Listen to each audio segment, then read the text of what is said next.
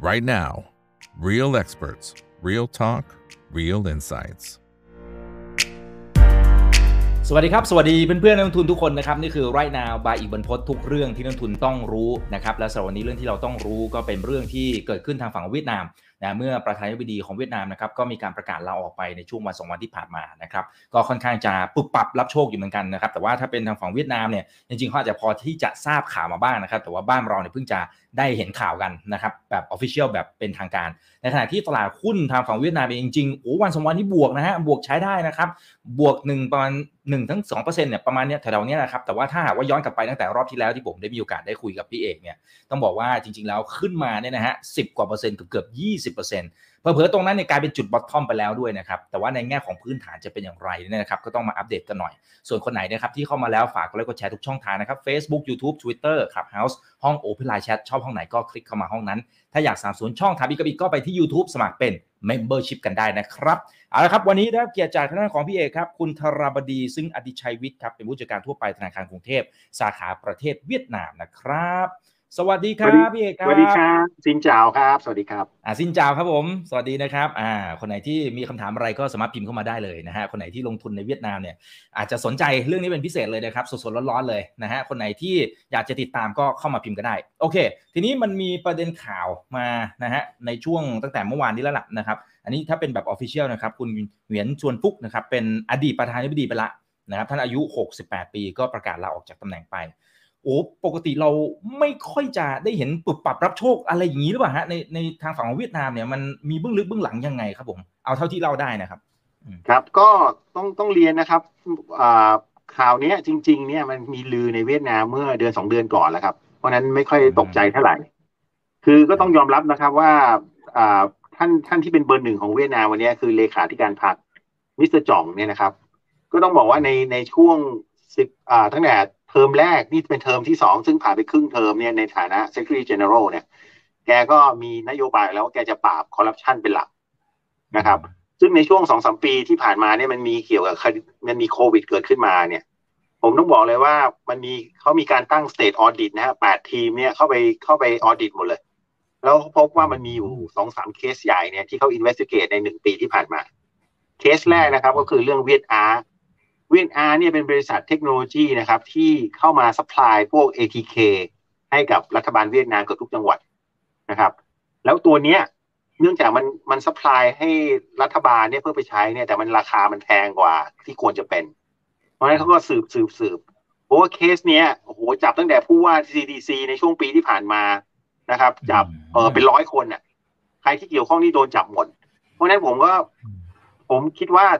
more or less เนี่ยตัวนี้มันต้องมีส่วนเกี่ยวข้องกับการที่เขาเรียกอะไรนะ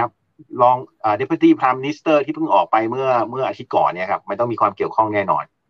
และเคสต่อมาก็คือ repatriate flight นะครับในช่วงโควิด ต้องบอกว่าในช่วงโควิดเนี่ยคนเวียดนามที่อยู่ต่างประเทศทั่วโลกเนี่ยอยากจะบินกลับเวียดนามเพื่อหนีโควิด เพราะไม่ต้องการล็อกดาวน์ในต่างประเทศเพราะไม่มียาอะไรพวกนี้นะครับ เชื่อไหมฮะตอนนั้นคนเพื่อนเวียดนามผมเนี่ยมาบอกผมเนี่ยการที่ลูกเขาจะบินกลับจากแคนาดามาเนี่ย ต้องจ่ายนอกจากค่าตั๋วแล้วนะครับ ยังต้องจ่ายค่าโคต้าพิเศษให้กับสถานทูตที่นั่นเนี่ยราคาเป็นแสนบาทแล้วบางทีเป็นล้านบาท เพิ่มขึ้นมาจากค่าตั๋วซึ่งซึ่งตอนนั้นเขาก็ไม่รัฐบาลเขาไม่ได้ว่าอะไรฮะแต่พอพอบินกลับมาแล้วเนี่ยเขาเริ่มอินเวสติเกตแล้วเขาก็ไล่จับหมดเลย ต้องบอกว่าเนี้ยโอ้ทูตต่างๆ ที่อยู่ในต่างประเทศที่เกี่ยวข้องนี่โดนหมดเลยไม่กระทั่งเขาเรียกอะไรรัฐมนตรีว่าการกระทรวงต่างประเทศนะครับ แล้วก็รวมถึง อาจจะถึง Deputy Prime Minister ที่ออกไปเร็วๆนี้นะครับ เพราะฉะนั้นและนอกจากนี้นะยังมีเคสหนึ่งคือ AIC ก็คือเป็นเคสที่เขาขายพวกเครื่องมือแพทย์อุปกรณ์แพทย์เนี่ยให้กับจังหวัดต่างๆ ที่ราคาแพง อันนี้ผู้หญิงที่เป็นเจ้าของเนี่ยก็หนีไปละ ตอนนี้กำลังโดนตามจับอยู่ ซึ่งตัวเนี้ยจังหวัดที่เกี่ยวข้องก็โดนหมดเลยครับ ผู้ว่ารองผู้ว่า Secretary General ในจังหวัดโดนหมดเลย เพราะนั้นเนี่ย ไม่แปลกใจเลยว่าเขาเรียกอะไรพอเขาสืบเข้าไปเรื่อยๆแล้วเขาเอาจริงเอาจังมาก เพราะนั้นมันอาจจะมีอะไรที่เกี่ยวข้อง ซึ่งข่าวก็ไม่ได้ลงนะท่านท่านบรรดาธิบดีเนี่ยก็เลยขออ่าลงจากตำแหน่งไปครับ อืม อืมครับ เอ๊ะแต่ปกติบทลงโทษประเทศที่เป็นคอมมิวนิสต์น่าจะรุนแรงมาก เขาไม่น่าจะกล้าที่จะทำลักษณะแบบนี้หรือเปล่าครับโอ้ยคือผมคิดว่าเมื่อสิบกว่าปีก่อนเนี่ยมันไม่ได้ขนาดนี้นะครับ แต่ตั้งแต่ท่านจอง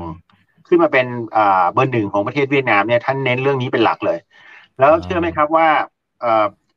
เร็วๆเนี้ยจะครบ 93 ปีฉลองครบรอบพรรคคอมมิวนิสต์เวียดนามเนี่ย จากอ่าข่าวที่ผมอ่านเนี่ย ท่านได้มีการเขียนหนังสือนะ600 หน้านะครับ เกี่ยวกับเรื่องการปราบคอร์รัปชันในเวียดนาม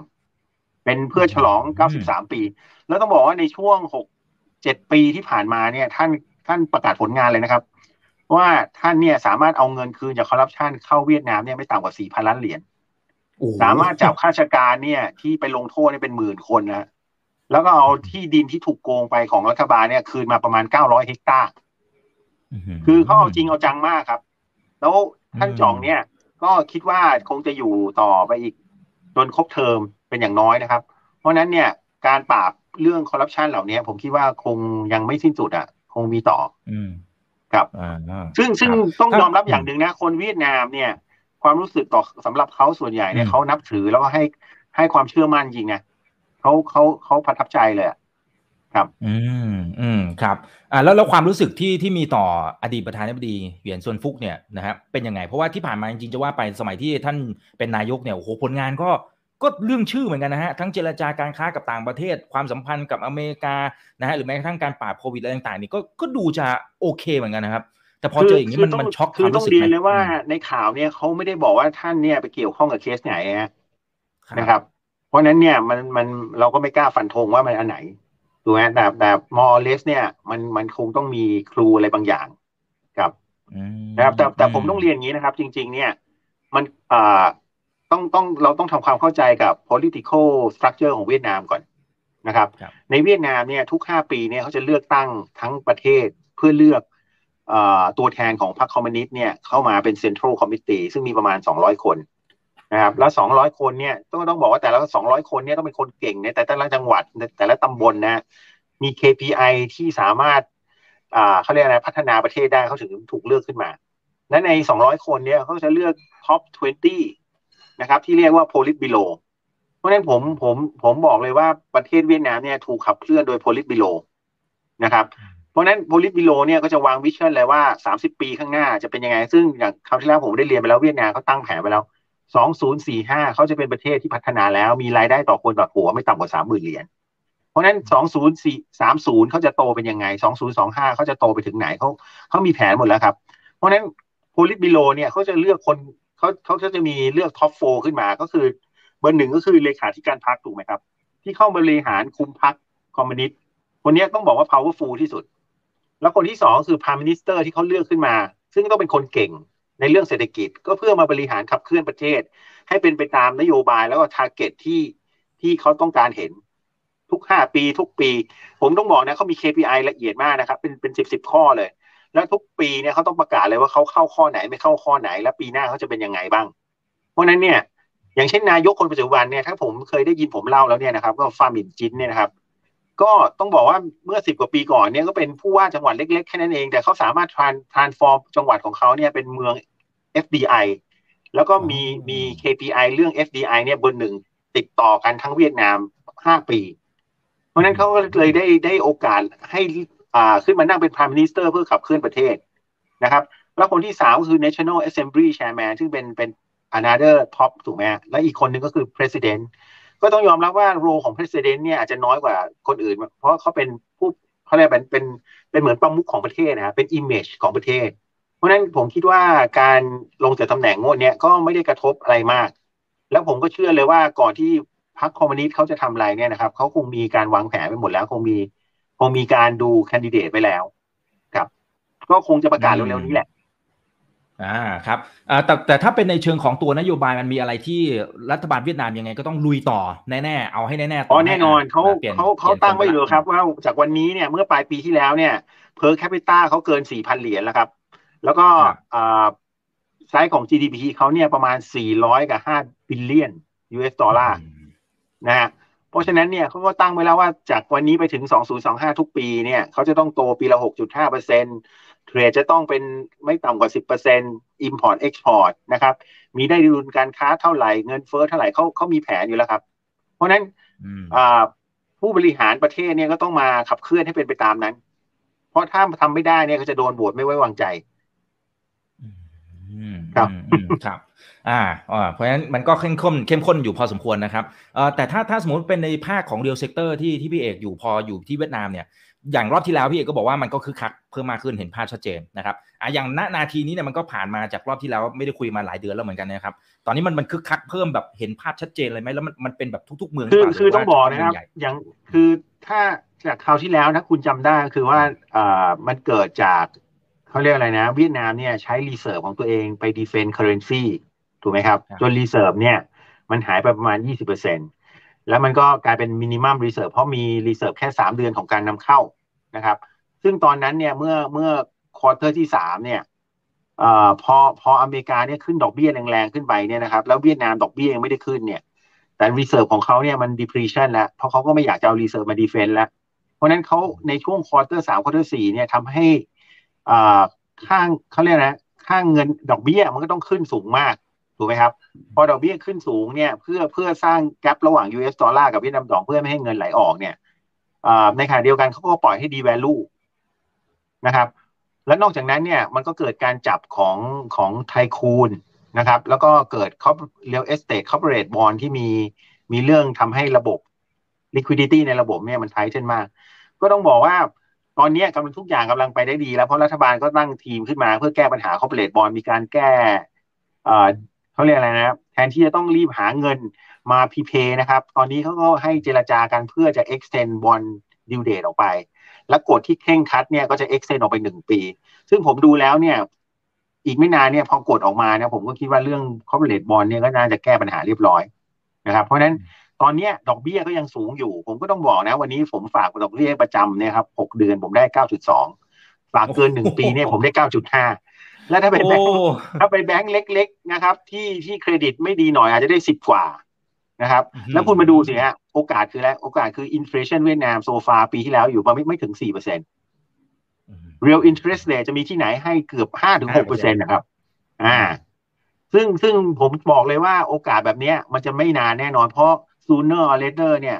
รัฐบาลเวียดนามเขาไม่ชอบให้ดอกเบี้ยสูงหรอกเพราะมันไปไปทำให้เศรษฐกิจโตช้า ถูกไหมเพราะว่าอืม วันนี้ใครจะผ่อนบ้านนะครับ ต้องจ่ายดอกเบี้ยสิบสิบเอ็ดถึงสิบสามเปอร์เซ็นใครจะซื้อรถเนี่ยต้องผ่อนที่สิบสี่ถึงสิบหกเปอร์เซ็นเพราะนั้นเนี่ยถ้าดอกเบี้ยยังสูงเนี่ยเศรษฐกิจมันไม่ดีกับเศรษฐกิจ เพราะนั้นผมว่าอีกไม่นานเนี่ยเขาน่าจะค่อยๆ ลดดอกเบี้ยลงแล้วเพราะอ่าเขาได้อานิสงส์จากการที่เฟดเนี่ยเขาเรียกอะไรนะอาจจะขึ้นดอกเบี้ยช้าลงถูกไหมครับ แล้วก็เงินเฟ้อที่อเมริกาเนี่ยก็ไม่ได้ไม่ได้พุ่งแรงอีกแล้ว อืมอืมอืมครับ อ่า โอเคนะครับ เดี๋ยวผมขอสลับดูคำถามจากผู้ชมทางบ้านหน่อยนะครับ เอ่อคุณอ่าคุณเอิร์ธสวัสดีครับนะฮะแฟนคลับคุณเอกนะ ติดตามนะ โอเคนะครับเออเดี๋ยวเดี๋ยวต้องเชิญมาสักแมตช์หนึ่งมาพร้อมๆกันหน่อยนะครับ เป็นตัวอสามตัวอนะครับ โอเคเอ่อคุณอัศวินบอกว่า นึกว่าเป็นเพราะเวียดนามแพ้บอลไทยไม่เกี่ยวครับมันไม่เกี่ยว โอเคคุณแม็กซ์นะเพราะผมต้องบอกว่าเมื่อคืนเนี่ยที่แพ้บอลเนี่ยป็ไงฮะตอนแรกอืมผมก็รีบกลับบ้านนะผม ผมนึกว่าเขาจะชนะผมบอกว่าอ๋อต้องบอกว่าคืนนั้นเป็นไซเลนไซงอนครับไซงอนนี่เงียบเลยโอ้ไม่งั้นถ้าเขาชนะเนี่ยผมต้องบอกเลยนะ ทั้งคนอืมทั้งเมืองออกมายืนนะตีตีอืมกองเป่าแตงกันถึงตีสามอะโอ้โหเอออ่าอ่าใช่เราเราเห็นภาพบรรยากาศแบบนั้นเหมือนกันเพราะเขาค่อนข้างจะเชียร์บอลหนักพอสมควรนะครับอ่าทักทายสวัสดีทุกท่านเลยนะครับอ่า900 ท่านนะครับกดไลค์กดแชร์ทุกช่องทางนะครับ YouTube อย่าลืม Subscribe ด้วยนะ คุณแม็กซ์นะครับบอกว่า ธุรกิจนิคมอุตสาหกรรมที่เข้าไปลงทุนในเวียดนามเนี่ยตอนนี้เจอผลกระทบเชิงลบไหมนะกระทบความเชื่อมั่นของทุนต่างชาติที่เข้าไปลงทุนในเวียดนามหรือเปล่า คือคือต้องบอกว่า potential ของนิคมอุตสาหกรรมในเวียดนามนี่อีกมหาศาลนะเพราะถ้าคุณเห็นข่าวเนี่ยอะไม่ว่าจะซัมซุงไม่ว่าจะเป็น LG นะครับ หรือแม้กระทั่งอ่า supply chain ของ Apple เนี่ย ตอนนี้เลิกเริ่มจะย้ายฐานจากอเมริกาไอ้จากจีนใช่ไหมจีนเข้าไปที่เวียดนามหมดเลย ยกเว้น iPhone ไอ้อะไรที่เป็น อ่า equipment ของ Apple เนี่ยตอนนี้ผลิตในเวียดนามหมดเลย เพราะฉะนั้นแล้วนอกจากนั้น supply chain ของเขาก็มุกเข้ามา แล้วมันก็มีอุตสาหกรรมอื่นอีกตั้งหลายตัว ไม่ว่าจะโซลาร์พ n นเนลหรืออะไรพวกนี้นะครับ ซึ่งแน่นอนดีแมนในในเรื่อง Industrial Park เนี่ยอีกมหาศาล ถูกไหมเพราะนั้นเนี่ย ผมก็คิดว่า Industrial Park เป็นเป็นโอกาสสำคัญอันหนึ่งแล้วผมต้องยอมรับว่าเอ่อ Industrial Park ของไทยนะที่ที่ไปอยู่ที่เวียดนามไม่ว่าจะเป็นอมตะ WHA เนี่ย image เขาดีมากในเวียดนาม นะครับแต่แน่นอนเนื่องจากเราเป็นต่างชาติเนี่ยการที่เราจะได้แลจะได้ที่ดินเนี่ยแน่นอน speed ของมันก็ต้องช้ากว่า local เพราะฉะนั้นเนี่ยคือและยิ่งอ่าถ้าถ้าเขาเรียกอะไรนะ การอนุมัติเรื่อง land อะไรต่างๆ เนี่ยถ้ารัฐบาลเนี่ย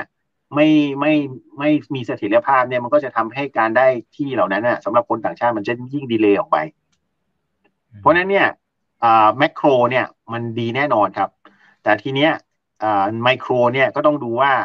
การได้ที่หรืออะไรพวกเนี้ยมันมีอุปสรรคอะไรไหมอะไรเงี้ยครับ อืมอืมครับอ่าอันนั้นก็เป็นเคส by เคสไปนะครับอ่าแล้วแล้วภาค consumption การบริโภคของประชาชนกลับมาคึกคักแบบเห็นภาพชัดเจนเลยไหมฮะโอ้ยผมผมต้องผมต้องเรียนเลยนะ มีผลกระทบพอสมควรเลยจากดอกเบี้ยที่สูงขนาดเนี้ยถูกไหมฮะอืมเพราะดอกเบี้ยอยู่ที่เงินฝากอยู่ที่เกือบสิบเปอร์เซ็นผมถามว่า คนจะซื้อหรือคนจะทำอะไรเนี่ย มันมันกระทบแน่นอนฮะเพราะฉะนั้นผมก็คิดว่าอ่า หรือแม้กระทั่งเรื่องส่งออกช่วงเนี้ยมันก็สโลว์ดาวลงเพราะว่าตลาดอเมริกากับยุโรปเนี่ยมันก็กระทบพอสมควรออเดอร์ที่ได้เนี่ยมันไม่ได้เยอะเหมือนเหมือนช่วง first first half ของปี 2022 ถูกไหมฮะเพราะฉะนั้นเนี่ยผมก็คิดว่ามีสโลว์ดาวลงนิดหน่อย แต่ไม่ไม่ถึงกับเป็นนกาทีฟก็ยังโกรธโกรธต่อครับครับ อืมอืมครับอะแล้วท่องท่องเที่ยวเป็นไงครับ คือผมก็เห็นทั้งคนเวียดนามก็มาเที่ยวในบ้านเรา แล้วก็คนไทยก็ไปที่เวียดนามแบบเยอะมากเหมือนกันนะอืม ก็ปีปีหนึ่งเนี่ยก่อนโควิด คนเวียดนามเนี่ยเขาชอบเดส i เนชันไปเที่ยวเมืองไทยประมาณล้านคน อีกไม่นานก็คงจะมาเที่ยวเหมือนกับเที่ยวก่อนโควิด แต่ก็ต้องยอมรับนะเขาก็น้อยใจเหมือนกันครับ ในช่วงเอ่อปีที่แล้วเนี่ยทั้งปีเขาตั้งเป้าเขาจะได้ห้าล้าน แต่เขาได้แค่สามล้านห้านะครับ ตอนนี้เขาก็ดีใจเหมือนกันเพราะปกติจีนเนี่ย เป็น ในช่วงก่อนโควิดเนี่ยเขามีนักลงนักท่องเที่ยว 18 ล้านคนที่เข้ามาที่เวียดนามนะครับ 30เปอร์เซ็นเป็นจีน เพราะฉะนั้นจีนเปิดเนี่ยเขาก็ดีใจเหมือนกันครับ แต่แต่ก็ต้องยอมรับคือสะอ่าความสามารถการแข่งขันเรื่องทัวริสต์ของเวียดนามเนี่ยยังยังยังสู้ไทยไม่ได้ ครับอืมและราคาของอืมโรงแรมก็แพงกว่า ความวาไรตี้ของอาหารก็ยังสู้ไม่ได้ อะไรเงี้ยใน service ในไลฟ์ในเวียดนามก็ยังสู้ไทยไม่ได้อืม ครับอืมครับอ่าเท่าที่ฟังดูจริงๆมันก็จะมีทั้งปัจจัยบวกแล้วปัจจัยลบ ถ้าโดยถ้าสมมติว่าชั่งน้ำหนักเอาแบบรวมๆทั้งหมดเลยอ่าอย่างปีที่แล้วเวียดนามโดดเด่นมากบวกมาตั้ง 8%ในเชิงของ GDP นะครับปีนี้พอบวกลบคูณหารที่เมื่อสักครู่นี้ที่พี่เอกเล่าให้ฟังมันมีทั้งบวกและลบเนี่ยมันมันยังบวกแบบแรงๆเหมือนกับปีที่ผ่านๆมาไหมฮะผมคิดว่าปีเนี้ยเขาน่าจะโตสักหกจุดห้าอะไรเงี้ยครับโอ้ก็เยอะนะครับแล้วนะฮะก็ก็อืมก็เยอะก็เพราะรัฐบาลเขาตั้งเป็นเป้าอยู่แล้ว แล้วปีเนี้ยเขา เขาตั้งใจมากเลยก็คือเรื่องของ investment ของภาครัฐอะครับปีที่แล้วเนี่ยขนาด investment ของภาครัฐเนี่ยเขา disburse เงินแค่ประมาณไม่ถึงเจ็ดสิบเปอร์เซ็นของของร้อยเปอร์เซ็นต์นะปีนี้เขาบอกเลยเขาจะเอาจริงเอาจังมากกับการลง infrastructure ที่มันต้อง disburse ให้ได้เก้าสิบเปอร์เซ็นเป็นอย่างน้อย แล้วเขาก็นายกรัฐมนตรีเขาก็ย้ำเลยทุกต้องต้อง work hard ตั้งแต่ day one เพื่อจะได้เก้าสิบเปอร์เซ็นเพราะนั้นเนี่ยเขาพยายามเอาส่วนของเอ่อ government investment เนี่ยเข้ามาเป็นตัวชดเชย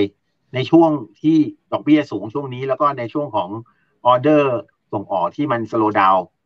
slow down slower growth ลงนะครับ แต่ผมก็มองว่า เดี๋ยวถ้าเขาลดดอกเบี้ยได้เมื่อไหร่นะ หรือหรืออะไรเงี้ย ผมคิดว่าเดี๋ยวทุกอย่างก็กลับมา ผมคิดว่าน่าจะเริ่ม fourth อ่า second quarter เอ้ย second second quarter เนี่ย second half น่าจะดีขึ้นแล้วครับ second quarter แต่มาสสองนี่เลยนะครับครับอ่า โอเคนะครับคุณแมวส้มสวัสดีครับนะฮะเออตึ๊ดๆโอเคอ่าแล้วผมผมขอย้อนกลับไปนิดนึงนะครับอย่างเคสหลาย ๆ เคสที่มันมีการคอร์รัปชันอะไรกันเนี่ยนะครับอ่าอย่างระลอกนี้ที่ที่เอกเล่าให้ฟังว่ามันเขาค่อนข้างจะจริงจังนะครับกับการปราบคอร์รัปชันเนี่ยอย่างรอบนี้รันรอบนี้เลยนะคือคือมันน่าจะเจ็บแต่จบแล้วจบเลยไหมฮะ หรือว่าหรือว่ามันอาจจะเงียบเหมือนกับบางประเทศที่แบบข่าวดังๆปั๊บสักพักหนึ่งอะอีกแป๊บหนึ่งเดี๋ยวเงียบ มันเป็นยังไงฮะ คือคือคืออย่างนี้ครับ เนื่องจากนโยบายของท่านเนี่ยก็คือปราบคอร์รัปชันอยู่แล้ว เพราะฉะนั้นถ้าถ้าถ้าถ้าใครคนไหนที่มันมี involve เนี่ยแล้วอยู่ในเรดาร์เนี่ย ผมคิดว่า sooner or later ก็ต้องโดนนะครับ แต่ว่าผมต้องผมต้องเรียนอย่างนะ จากบทเรียนของเขาที่ที่จับพวกไทคูนเมื่อปีที่แล้วเนี่ย จริง ๆ เนี่ยเขาไม่ได้จะจับแค่สองสามคนนะนะเขาจะจับอีกหลายคนตามข่าวลือใน local ที่ได้ยินมา แต่แต่เนื่องจากอ่า เขาดูว่าสภาพดอกเบี้ยนี่มันสูงขึ้นมาก liquidity ในตลาดนี่มันใช้มาก แล้วมันไม่ดีกับประเทศเนี่ย ผมก็คิดว่าก็มีข่าวว่าเขาก็โพสต์โพนไปก่อนนะครับเพราะฉะนั้นผมผมคิดว่าเวียดนามเนี่ยเขาไม่ดันทุลังอยู่แล้วเขาต้องประเมินสถานการณ์ว่าเขาคุมอยู่แล้วก็เอาอยู่ แล้วเขาก็มีการเตรียมแผนนะครับ นะครับ เพราะฉะนั้นเพราะฉะนั้นผมคิดว่าถ้าเกิดเขาคิดว่ามันเขาคุมไม่อยู่เขาก็ไม่ทำอืมครับอืมครับ แต่แต่มองอีกในยะหนึ่งจริงๆ ถ้าสมมติว่าเขาเขาล้างบางแบบนี้เนี่ยนะครับมันก็น่าจะทำให้นักลงทุนในยุคถัดไปเนี่ยเวลาเข้าไปลงทุนทั้งในเชิงของ FDI ก็ดีทั้งนักลงทุนในตลาดหุ้นก็น่าจะสบายใจมากขึ้น ผมว่าดีนะในเชิงของผมการที่ผมมันคิดว่าเคยดีนะมันอืมสร้างมันสร้างเขาเปรียก governance ในรัฐบาลกับภาคเอกชนให้มั่นใจอะครับถูกไหมฮะประชาชนไม่ต้องพูดถึงเลย ทุกคนชอบมาก คือทุกคนมั่นใจในประเทศเขาอะแล้วภูมิใจกับคนไม่ดีได้รับการลงโทษอะไรเงี้ย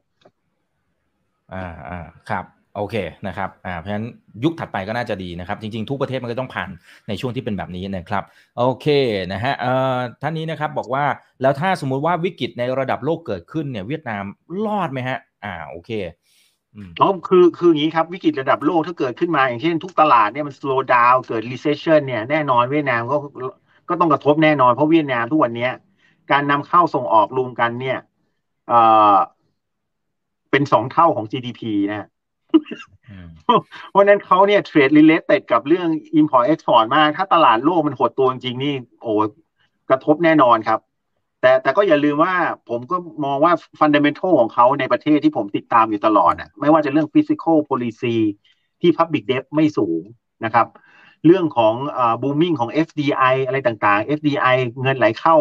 เขาได้ดุลการค้าปีหนึ่งหมื่นกว่าล้านเหรียญนะครับ เพราะนั้นเนี่ยเรื่อง current account เรื่องอ เขาเรียกนะ balance of payment อะไรต่าง ๆ เนี่ยมันไม่มีปัญหาครับ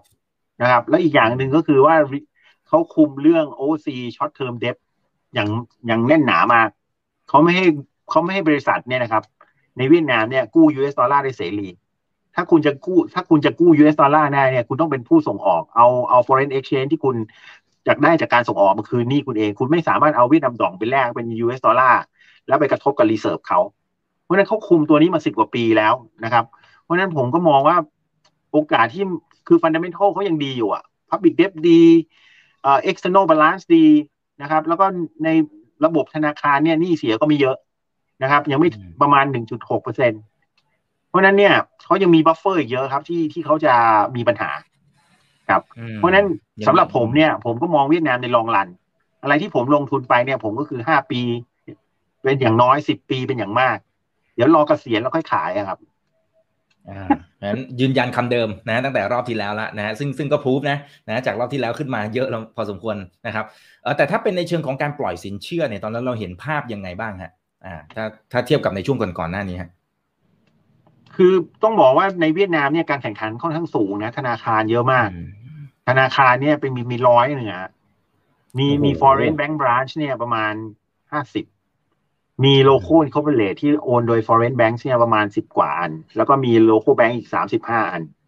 เพราะฉะนั้นเนี่ยธุรกิจแบงก์ในเวียดนามเนี่ยถ้าเป็น corporate banking เนี่ยการแข่งขันค่อนข้างสูงเลยทีเดียวนะครับอืมและแบงก์ส่วนใหญ่ที่เห็นมาจิ้นดีๆเนี่ยส่วนใหญ่ก็คือทำรีเทลหรือทำ consumer lending คือถ้าถ้าถ้าทำในหมวดนั้นเนี่ยมาจิ้นสูงมากนะครับแล้วมันยังมี growth อีกเพราะอะไรเพราะว่าในเวียดนามเนี่ยคนเพิ่งเริ่มกู้เงินกัน consumer loan เนี่ยนะครับหารด้วย GD หารด้วย total lending เนี่ยมีประมาณ 15เปอร์เซ็นต์เองในขณะที่ของไทยเนี่ยผมเข้าใจว่า 50ละเพราะฉะนั้นเนี่ยในอนาคตเนี่ยมันมี room ที่จะ growth เรื่อง retail กับ consumer lending อีกมหาศาลกับแบงก์ก็ที่ที่ทำเรื่องรีเทลเนี่ยก็จะมีโอกาสในเวียดนาม ครับอ่ายังมีโอกาสเติบโตได้อีกเยอะนะครับอ่ารันเวย์อีกยาวนะฮะอ่าสวัสดีพันห้าร้อยท่านนะ กดไลค์กดแชร์ทุกช่องทางด้วยนะครับ YouTube TikTok อย่าลืมไป subscribe follow กันด้วยนะครับเอ่อมี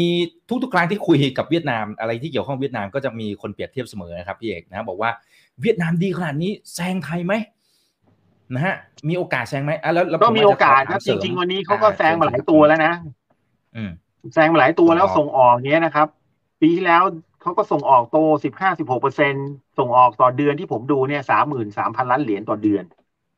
แล้วปีนี้เขาก็คาดว่าจะโตไม่ต่ำกว่าสิบเปอร์เซ็นแต่ของไทยเราเนี่ยส่งออกประมาณสองหมื่นมั้งสองหมื่นต้นๆน่ะนะครับ เพราะนั้นเนี่ย เออเขาเรียผมคิดว่าถ้าเอาเอาตามแผนที่รัฐบาลเขากำหนดเนี่ยนะครับสองศูนย์สองห้าเนี่ย ไซส์ของ GDP เขาเนี่ยน่าจะเข้าใกล้ไทยแล้ว นะครับสองศูนย์สามศูนย์เนี่ยรายได้ต่อคนต่อหัวเขาเนี่ยน่าน่าจะน่าจะเฉียดเฉียดไทยละเพราะฉะนั้นก็ถ้าถามผมเนี่ยเอาเอาเลย ก็คือสองศูนย์สามศูนย์เนี่ย รายได้ต่อคนต่อหัวนะครับ ก็จะเริ่มมากกว่าไทย แล้วถ้าเกิดหลังจากนั้นถ้าเป็นไปตามแผนเขาก็คือสองศูนย์สี่ห้าเขาประเทศพัฒนาแล้วอะแล้วแล้วที่ผมที่ผมเห็นเขาเขาพยายามทำทุกวันนี้นะครับ ก็คือเขารู้ว่าถ้าเขาเขาไม่มีแผนที่ชัดเจนเนี่ยเขาจะตกเป็น middle income trap นะครับ สิ่งที่เขาทำทุกวันนี้ผมคิดว่ามันมันฉลาดมาก ก็คือว่าเขาพยายามให้นักลงทุนที่เรื่องอิเล็กทรอนิกส์ที่เข้าไปเนี่ยพยายามตั้งฐาน R&D ในเวียดนาม แล้วก็ให้ incentive เพิ่มขึ้นนะครับ ให้ incentive เพิ่มขึ้นเนี่ยแล้วเขาบอกต้องใช้นักวิทยาศาสตร์เวียดนาม เข้ามาเป็นอยู่ใน R&D แล้วก็มี KPI เลย ว่าจะต้องปีหนึ่งเท่าไหร่นะครับ แล้วก็นอกจากนั้นยังยังพยายามบังคับ เหมือนกับเชิงบังคับอะก็บอกให้พวก supply chain ของของพวก Samsung LG หรือว่าของ Apple พวกเนี้ยจะต้องใช้ supplier supply chain เชนเวียดนามเข้ามาเป็น supplier ด้วย แล้วก็จะต้องมีการเทรนนิ่งเพื่อให้โอกาสของ SME เวียดนามเขาเป็น supply chain คือผมคิดว่าสิ่งที่เขาทำเหล่านี้เขาวางแผนไว้แล้วในอนาคตเนี่ยถ้ารายได้ค่าแรงเวียดนามมันสูงขึ้นถูกไหมฮะพวกนี้วันหนึ่งก็ต้อง shift ออก เพราะ shift ออกเนี่ยถ้าเกิดเขามี supply chain เวียดนามเยอะๆเนี่ย supply chain เวียดนามก็จะตามต่อไปในโลกนี้ก็จะสามารถสร้างเขาเรียกนะอ่า value ให้กับประเทศเขาได้ แล้วนอกจากนั้นก็คือเขาเขา support เรื่องสตาร์ทอัพมากๆครับ ก็ต้องบอกว่าเวียดนามเนี่ยมียูนิคอร์นตั้งหลายอันแล้วสามสี่อันแล้วนะครับ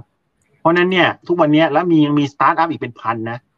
ซึ่งซึ่งอันเนี้ยก็คืออาศัยคนเวียดนามที่เขาชอบ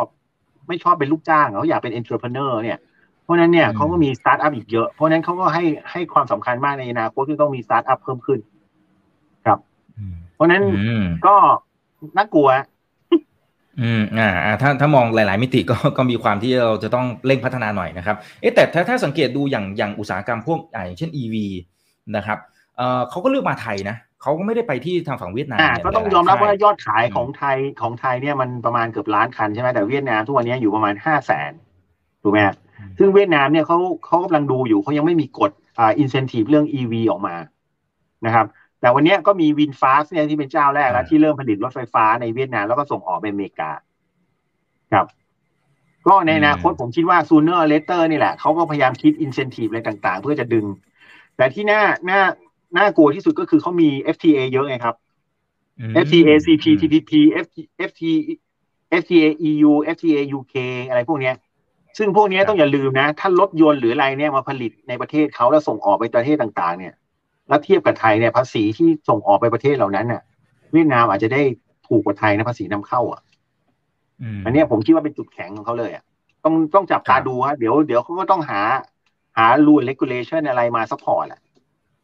อ่า อ่า เขาก็จะมีช่องในการพูดคุยเจรจานะครับ เป็นมิตแล้วรกับทุกคนเราอย่าลืมฮนะรถยนต์เขาอะ ถ้าถ้าประชาชนเขาเนี่ยมากกว่าเราห้าสิบเปอร์เซ็นถูกไหมเพราะเขาร้อยล้านแล้วถูกไหมครับ เพราะฉะนั้นเนี่ย ถ้าเขาก็ ต้องเอาจุดแข็งของเขาคือรถยนต์ของเขาเนี่ย วันนี้ห้าแสนในอนาคตมันจะล้านกว่า ก็ต้องเอามาเอามาให้ให้อ่าผู้ผลิตรถยนต์มานั่งดูว่า เอ้ย คุณจะลงทุนที่ไทยดีหรือลงที่เวียดนามดี ของไทยก็ต้องดูดีๆนะเพราะเวียดนามเขาไม่ง่าย ครับ อืม อืมครับอะอย่างในท้องถนนตอนก่อน ก่อนที่จะเจอกับวิกฤตโควิดนะครับผมไปที่เวียดนามนะฮะเอ่อมันก็เริ่มเห็นรถยนต์เนี่ยเยอะพอสมควรนะ พี่เอกคือโอ้ยประตอมานณนี้รถผมติดกะเหมือนสายตาหตอนนึ่งนี้ในสามติดเหมือนกัตินดแล้วเลยเหรอฮะตอนนี้ติดเหมือนกันแล้วเหมือนกันเลยฮะเออติดหนึบเหมือนกันเฉนะครับพาะเมืองใหญ่ๆหรือเปล่าครับ หรือมันเมืองเล็กๆย่อยๆก็เป็นภาพเดียวกันหรือเปล่า ไม่คือคือต้องบอกนะรถยนต์ในในโฮจิมินห์เนี่ยยังน้อยกว่ากรุงเทพมาก แต่ถนนของเขาเนี่ยมันเล็ก แต่แต่ก็อ๋อเนี่ยเขาถึงมีการสร้างรถไฟฟ้าไงครับ แล้วก็ก็ต้องบอกว่าผมเคยดูแผนของเขาเนี่ย เขาเขามีแผนเลยนะสองศูนย์สามศูนย์เนี่ยเขาตั้งใจว่าโฮจิมินห์กับฮานอยเนี่ยเขาจะไม่ให้มอเตอร์ไซค์เข้าเมือง จะให้ทุกคนเนี่ยมาใช้ mass trans- transportation หมดเลย ก็ต้องดูกันต่อไป กับรถยนต์อ๋อหรืออะไรเนี่ยก็ต้องเข้ามาจะต้องเหมือนสิงคโปร์ว่ามี